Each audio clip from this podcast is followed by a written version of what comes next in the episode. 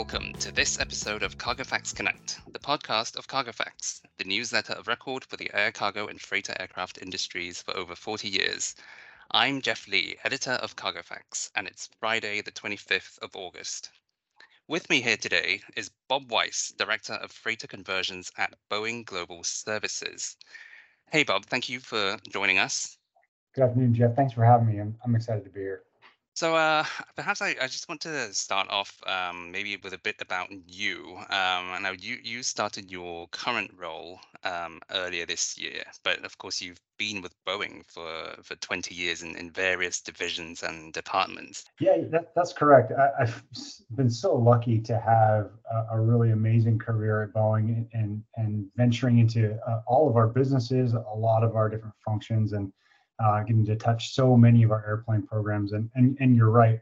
Uh, I did start in the, the freighter conversion role uh, a number of months now ago, and uh, yeah, it's it's been a really fun experience for me to, to learn, to grow, and to to jump into a new segment here of aerospace that, uh, quite honestly, I didn't know much about uh, coming in um, about six months ago, like you said. But th- this has been a, an incredible journey for me and uh, I, I, just can't wait to get deeper and deeper into the freighter segment here of our business. It's great that you've you've been involved in so many aspects of um, the the plane manufacturing um, industry, and so uh, when it comes to the the BCF um, you know business, what um, what have been some of the the things that have surprised you um, you know so far? And, what's how how is it different from the rest of uh, of the business? Well surprise is is uh, is an interesting word. I mean i think i walked in here and my, my first impression that's that's the word i'll choose as, a, yeah. describe my experience. My impression was uh, how much passion uh, exists uh, among the people that I interact with every day. And some of those are the people on my team. Uh, some, by the way, some of which have been in this business uh, years and decades. And so watching their passion and that passion that's been developed over years and decades is just so inspirational to me. Uh, but then I've had the chance to interact with various partners in our industry and customers and and the thing I've observed and, and experienced jumping in here is how much passion people have for the the freighter market and the freighter conversion industry.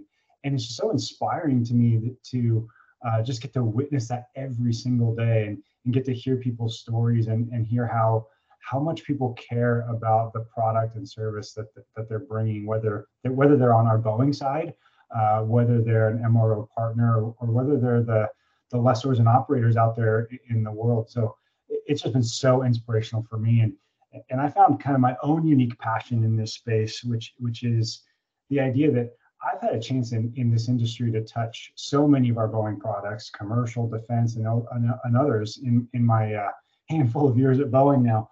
Uh, mm. But but now I get to touch the product uh, in a way where we get to give a second life and another mission uh, to our Boeing airplanes, and that's what's so amazing for me. Whether that's it's around sustainability or or um, just giving giving a chance for our products and services to touch uh, an area of the market in the world that they haven't touched before. That that's where I find inspiration.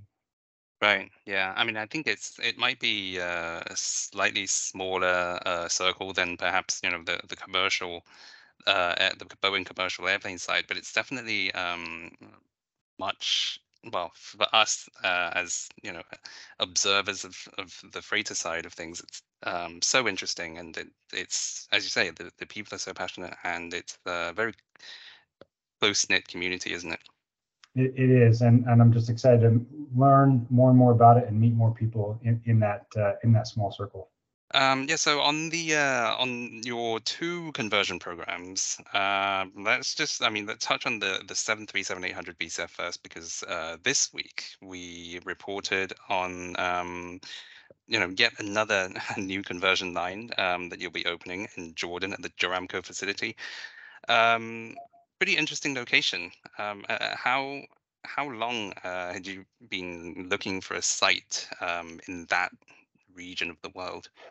Well, I think the context of of what we're doing on the program is is important to to really lay out. And that context is, you know, we're looking at a stable growth in the in the freighter business here and recognizing that in order to to meet the world and meet the market in stable growth uh, three to five years out, uh, we have to be investing our time and energy now in thinking about the global footprint that we're going to need in in those out years. And so I don't know if it's it's about so much how long have we been thinking uh, about that specific site as much as we're always thinking about the three to five and, and longer uh, horizon in front of us and making sure that uh, you know we, we recognize the, the partnerships that we have uh, in, in our MRO partners and we're always looking forward to uh, the partnerships that we we think we might need in the future and and building those partnerships investing in those partnerships and making sure that uh, we have uh, that right mix of offerings uh, to be able to bring to the marketplace on that longer term horizon. Mm-hmm. Yeah, and uh, it it adds to, of course, um, a couple of other upcoming locations that you'll be opening for the 737-800 BCF. Um, and that I'm talking about, of course, the GMR Aero Technic facility in Hyderabad, India, um, as well as the KF aerospace facility in Kelowna. So, uh, I mean, yes, it, it truly is a uh, pretty global um, picture when it comes to your narrow body conversion program. Um, I, I, I think I'm correct in saying that the uh, KF facility is uh, probably the, the the next one that will be uh, activating uh, actually, we, have begun work uh, with our partners in Canada. Uh, we have our first conversion uh, underway, and we're expecting uh, to be able to announce that completion here this year. Uh, so we've actually begun that work, and and as you mentioned, there's there's a couple MROs that that you you touched on there in specifics, but we're in different stages of of maturity, working and partnering with each of those. So we, we do have, like I said, the uh, conversions underway with with our partners in Canada, and we're encouraged to see what where that's going to lead and uh, the learning curve that we'll have to embark on next uh, with that partnership. Great. Well, I mean, what's it like um, prepping for all these openings and juggling, um, you know, so many different locations now? Well, we've always had a global footprint, and so part of making sure that we maintain relationships in a global footprint is uh, making sure that we have presence. And so it's it's part of our core belief that we need to be present ar- around the world. And so we actually uh, make sure that part of our Boeing team uh, shows up regionally in in the parts of the world where uh, where we have uh, conversion lines set up. So um, yes, that's that's a challenge to communicate uh, as my team gets spread all over the world, but it also gives us the chance to have a relationship and have a local presence and speak the local dialect when it when it comes time to doing that.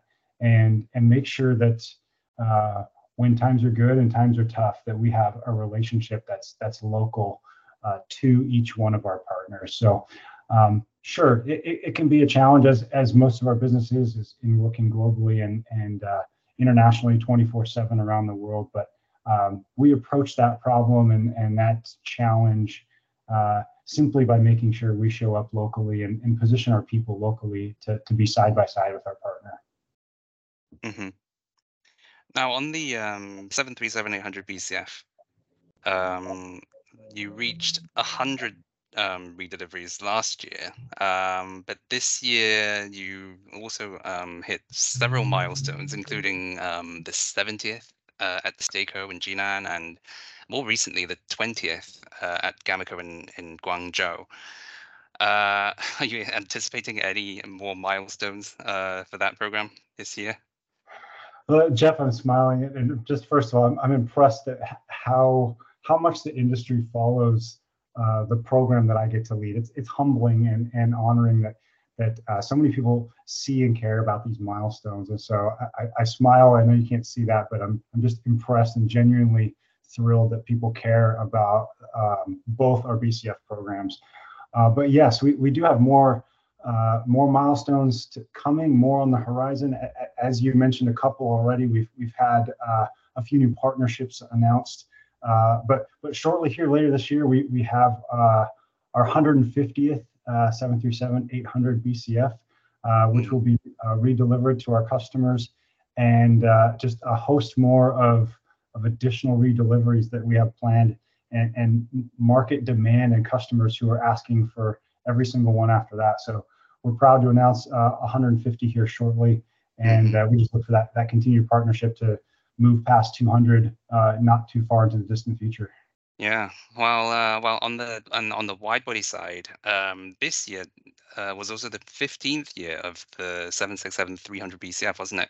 Yes, we, we had a chance to to celebrate that with with our our MRO partners and customers as well. And um, you know, for me as a person who's been on the program for months, not years, you know, I get to reflect on you know the the shoulders I stand on for the people who've led the program, for the people who have contributed to the program, uh, both in our in our MRO teams and and our Boeing teams. I, I'm just I stand in awe of how much work has has gone into the legacy of a of a program that's 15 years old.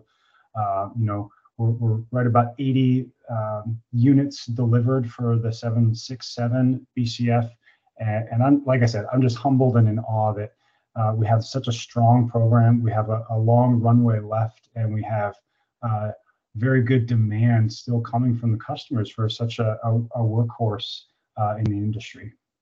Uh, yeah, yeah, you touched on um, something there just now about um, how much life there is left in the program. And I mean, yes, there are still um, plenty of feedstock aircraft left, but there is a point um, where the program will will kind of have to slow down, if not end. Um, how much are you thinking um, about next steps in terms of wide body conversions?